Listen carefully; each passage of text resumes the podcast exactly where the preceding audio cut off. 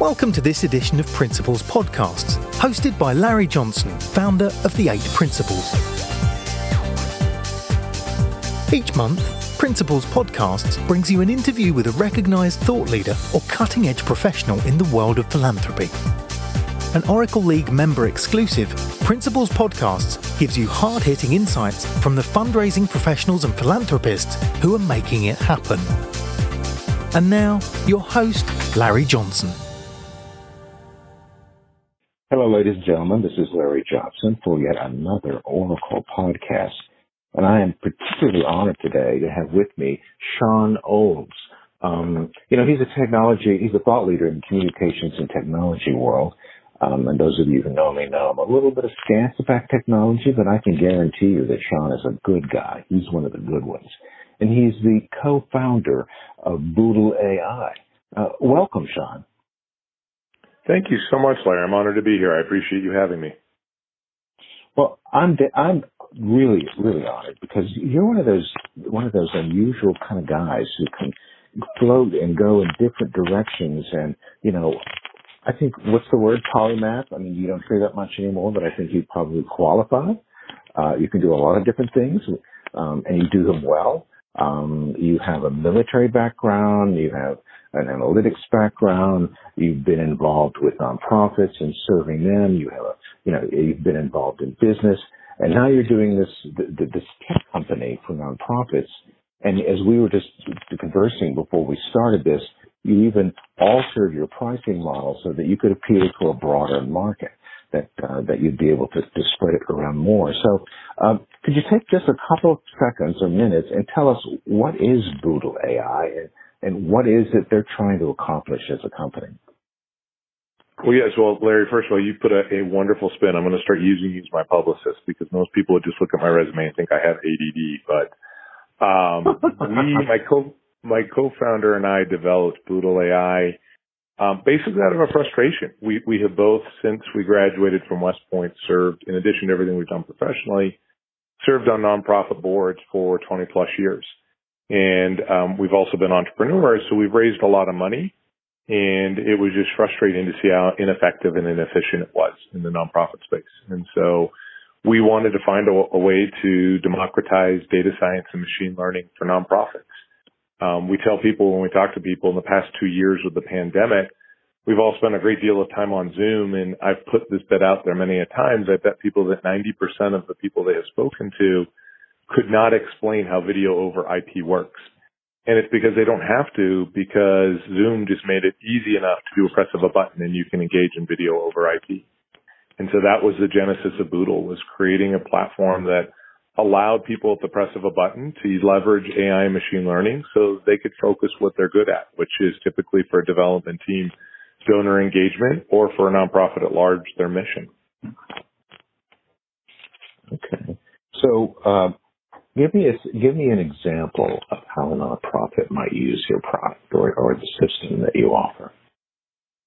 Sure. I mean, we like to, I, I, call it cheating. We like to cheat when we start. We do, we run typically what we call a hidden gems campaign. As every nonprofit has donors sitting in their email list and their low donor list um, that have the potential to do more. And so mm-hmm. an organization will bring to us uh, purely a list of name and email addresses of their best donors, whether their best donors are major gift donors, monthly recurring donors, however they define it.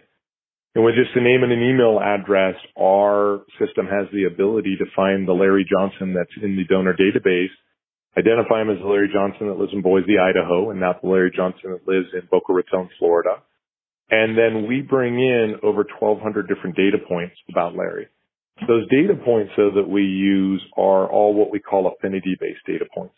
Most organizations that run predictive analytics today look at what we call intent based data points. So they're looking at what Larry, what websites Larry was on, how long he visited, what he tweeted, all looking at his near term intent. When we started the company, what we wanted to do was leverage data points that would look at a person's true affinity for a cause because our premise was that if you find someone who's got a true affinity, they're going to become a lifetime donor. And I'm sure you know the statistic, Larry, that 80% of all first time donors don't come back. And that becomes very expensive to the nonprofit. So we wanted to find a way to help them find more of those 20% um, and bring more of those in so they've got more lifetime donors to their organization. So they would feed that list of major gift donors in. Um, we had an organization that did this. They gave us 850 major gift donors. They then applied it to about 3,000 people that had in their donor database that had never donated more than $100. We were able to come up with a dozen names, and the very first phone call they made, the person made a $20,000 donation. And the only thing they were kind of disappointed about was this person had been donating $100 a year for eight years. Oh, that's a pretty good statement. Now, without, you know, I don't want to, I don't want to reveal proprietary secrets here, but, but what are some of the affinity points? What kinds of affinity points are you looking at?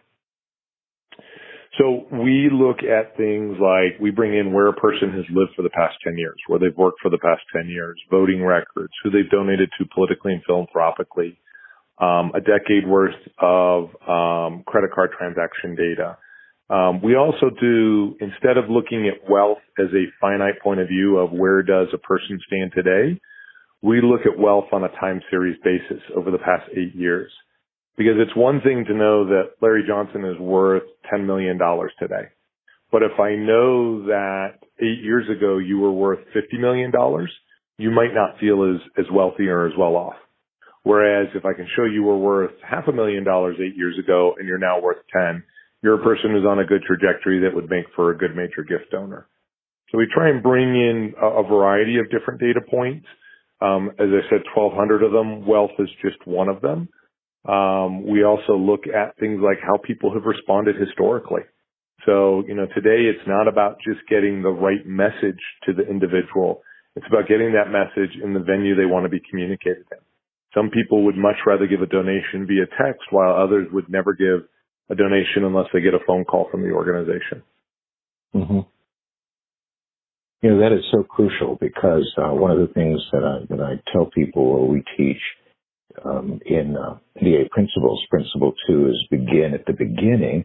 And a part of that is communicating with donors in the way they want to be communicated with. It seems so obvious. it does seem obvious, but unfortunately it isn't obvious to a lot of people.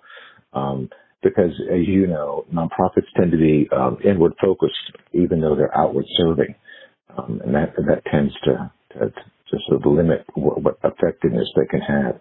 Uh, so, what do you do with regard to uh, helping? Uh, now, you've been, you've been very good, obviously, at identifying um, potential donors that are sitting out there just waiting to be asked in the right way. Um, how do you, how are, are you able to help them? Uh, and one of the other critical tasks is, and that is building an authentic relationship with, with any of the people they work with. Is your system able to do that in any way? Absolutely. So, um, as you said, one of the big things is building that relationship. So the, the, the individual on the other end feels a connection. So one of the very first things we do, we've built our platform into a crawl, walk, run experience. Um, that run experience is what I described a minute ago of taking your best donors, having the machine build a bespoke model for your organization. So this is not a model on what a major gift donor looks like. It's on a uh, model on what your organization's major gift donor looks like.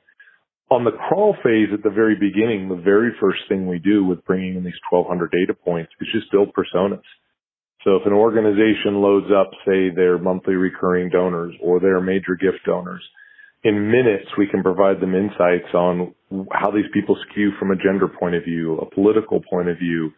Um, you can tell them what their average household income is. We also create a list of over uh, 25 top interests that that cohort has.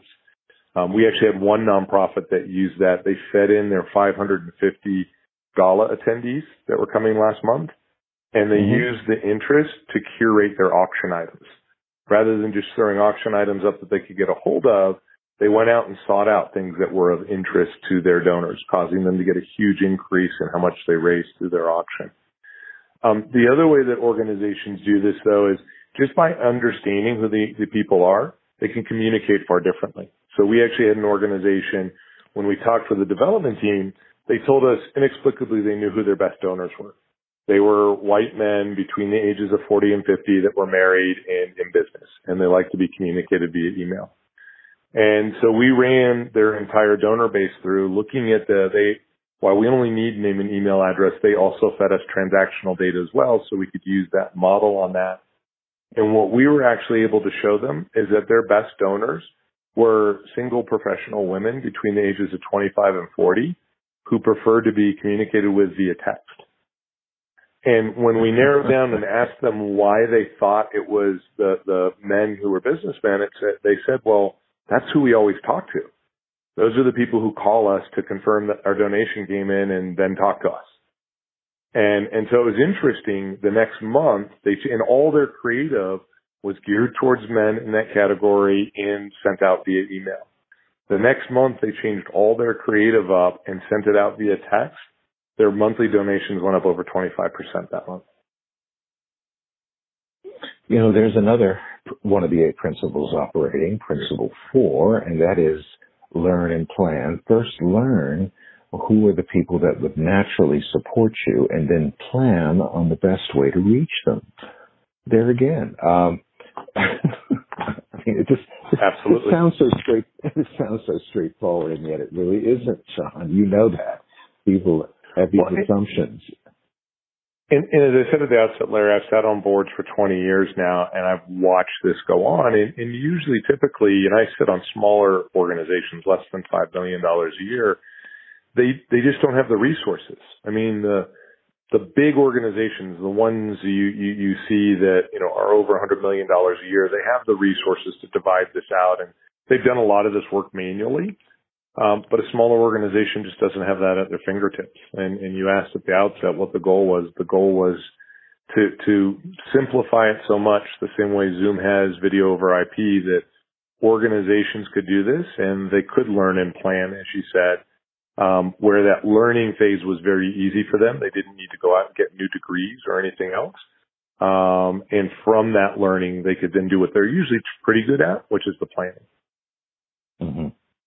Mm-hmm. Um, uh, I always like to um, ask uh, my guests on a couple if they can relate. Um, you know, one you want you related a couple of success stories, which are really good. And so I'm, I'm going to flip the table, and of course, you know, we, we can uh, uh, remove the names to protect the guilty. But uh, what are some of the really, um, uh, or one or two of the really um, like, uh, like I can't say this kind of cases you run up against, and what were what were the reasons why? It, I just want to make sure I understand your question. Where where has this not worked well? Is what you're saying? Yeah. Well, where have you run into a client that it just it's not going to work for whatever reason, and it's probably not the technology, but it's it's something you know it's it's something inherent in the organization, and I'd like you to kind of address what you think that was that kept them where they should go. Yeah, actually, there there is a, a place where we've run into it a little bit on the technology side, and it's because of the decision we made which was the type of data we go after, going after that affinity based data. And that is in um, currently uncurable diseases, um, nonprofits. So mm-hmm. if, if you're donating to the ASPCA, it's probably because you have an affinity for animals. If you're donating towards a veterans cause, it's probably because you have an affinity towards veterans. And that's what our system really starts to ferret out. But if you take a look at people who donate to cancer, donate to diabetes, or go down the list of diseases that are out there right now, those individuals typically have either been affected themselves or have a family member affected. And that's, that's why right. they donate. They don't have an affinity towards it. So if we work with or have, have tried to work with smaller healthcare related nonprofits, we sometimes run into a problem because the model just doesn't build as well. Those people aren't there for an affinity. Now, the very large ones, we have worked with a couple of large ones who have a donor base of thousands of people who have self-identified as never having the disease and not having any family members, but they're just passionate about it. And so that's what we'll typically build a model on and then go look for more of those people. Um, but there, there are definitely places where technology doesn't work. Um, the, the good news is so far what we've run into is it's worked in most areas. Mm-hmm. Okay. Um, so what's next? With Boodle? I mean, where is this? Are you happy the way it is? Are you going to be expanding it? I mean, you don't have to announce that you're about to change jobs or anything, but what's next? well, the the what's next actually happened just in the past few months. So the the engine we built was very much focused on prospect prioritization. So organization has a list of these hidden gems, their email newsletter list, their low value donors. Let's help them sort through those. Uh, last year it was helping food banks, which saw an almost order of magnitude of new donors, but they were very cognizant of the fact that 80% of them weren't coming back. So how do we take all those new donors and help the development team focus on the 20% who are going to be their best donors? What we hadn't been able to do ju- until just the past 90 days was donor acquisition. And so for the first time in our company's history, we decided to partner with a company and use technology that wasn't core to our tech stack, um, which is known as IP household targeting. Um, and IP household targeting has typically been used in donor or customer cultivation because there are about a dozen companies out there that have mapped every postal address to an IP address. And so now companies that spend a lot on direct mail, instead of direct mailing their customers, could actually almost for the same price send 30 days of banner ads into their homes and hopefully activate them that way. We went through the exercise last year of mapping all 240 million adult Americans. And in doing so, what that has allowed us to do is we marry our technology with IP targeting we're now able to take that organization that says, Hey, here's what my best monthly recurring donors look like and I want more of them. And then we can apply it to a geography like say Philadelphia. And we can now capture, we can go model 3 million households in Philadelphia and help that nonprofit find the 3,000 households that look the most like their current monthly recurring donors. And now what they can do is then send ads for 30 days into their households every time that household opens up their ESPN web browser or their news web browser and see that organization pop up in front of them. Wow. I'm just listening. this, this is, uh, I'm kind of soaking it in. Uh, just, you know, I think the, a lot of the listeners know this, but just uh, to, to give you some context, um, I'm, I'm, I'm an engineering, I'm an engineering graduate, but I was the last engineering class to use a slide rule. So I'm, I'm adjusting to some of the new things that are out there. So anyway, I, I asked a young man there, I guess I met him a couple of weeks ago, and he was an engineering student, and I, I told him that, and he didn't know what slide rule was. And I'm like, oh, well, let me show you what it is you know, and uh, so it was it was news to him. Whoa, look at this thing. Um, so, what do you think? And this, I want you to cast your net a little wider here when you think about this before you answer. What would you say are the one or two really fundamental challenges that um, what I call uh, public benefit corporations, otherwise known as nonprofits, are going to be facing in the next decade? Um, well, the, the first one, and, and it's it's been the fundamental issue, is just is dollars. Um, we mm-hmm. live in a very very um, uh, generous society, probably one of the most generous in the globe. Last year, 465 billion dollars was donated to nonprofits, and a third of that came from high net worth individuals. And that's a that's a, a an amazing testament to this country because those individuals weren't donating for tax reasons; they were donating for passion. Um, the other third, of course, coming from corporations and foundations, and the last third coming from high net worth individuals. Um, but dollars, you know, as organizations grow and they need to do more and they take on more, they're going to need more dollars. Um, I think one of the biggest problems a lot of nonprofits have, and I've actually discouraged a lot of people that I talk to who, who are trying to start a nonprofit from actually starting one because there's 1.5 million nonprofits out there in this country. And, and I asked them, well, you know, are there other nonprofits doing what you're trying to do? And, and would your energy, your time, your resources be better spent catapulting someone who's already got a foundation vice you going through the next three, four years trying to build that foundation up? And that's very evident in the space that, you know, is very near and dear to me, which is the veteran service organization space. But there's 45,000 veteran service organizations. Um, oh, wow. And I'd be surprised if you sat down and could really come up with a reason on why we needed 450 of them. Um, I think they'd be a lot more powerful if if they combined and came together.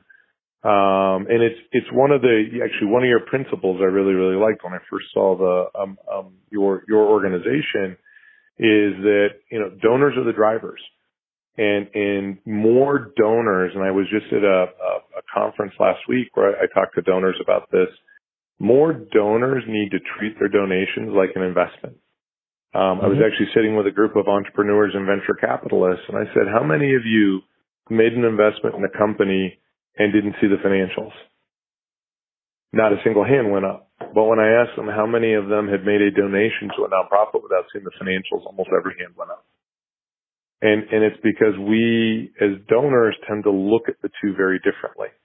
And I think if we as mm-hmm. donors really want to see the philanthropic community really hit a, a, a a crescendo and, and, and really maximize its potential, we need to dig in more into what organizations are doing and apply the dollars in the same way we would an investment into a, a startup company.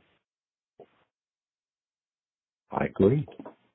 All right. So dollars is the first one. Is there? You mentioned there might be a second.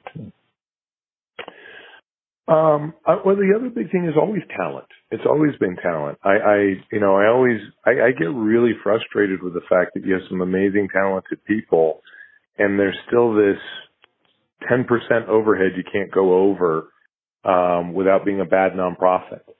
And you know, if you've got someone who's extremely talented and is engaging and leading a nonprofit to some amazing successes, those individuals should be compensated as such. And and as mm-hmm. if we if we continue not to do so, um, we're not going to bring um, not to disparage that we have some of the best and brightest in nonprofits, but I think we exclude some of the best and brightest from coming into it um, because they feel that they need to go get a job someplace else that's going to pay more. They need to support their family in a different way.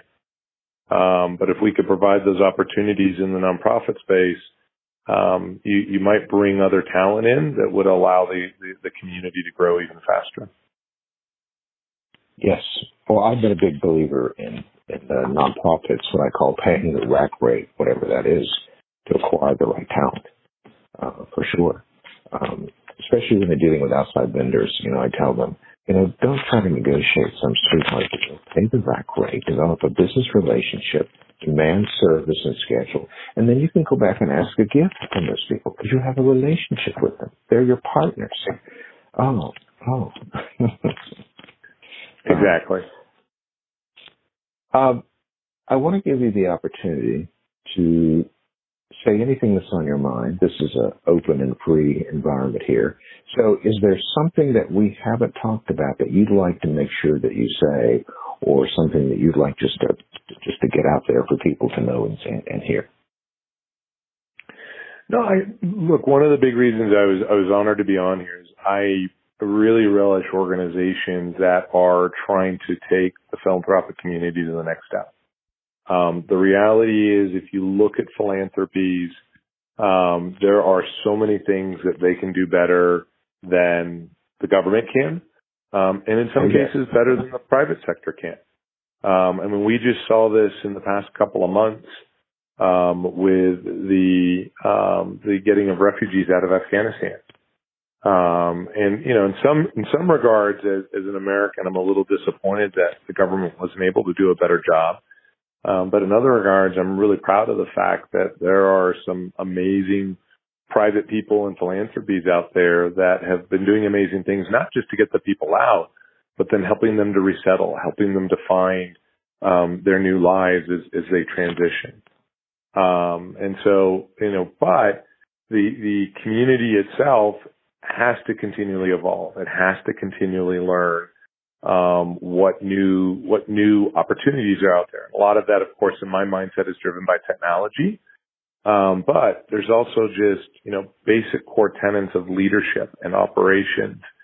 Um, and the more organizations can get out of the mindset of what they've been doing and, and that seems to work and really evolve themselves and grow and capitalize on, on new opportunities and learning from other organizations all it's going to do is is allow the philanthropic community to become even stronger and better at what it does. I couldn't agree more. Absolutely. Um, well, Shawn, I want to thank you.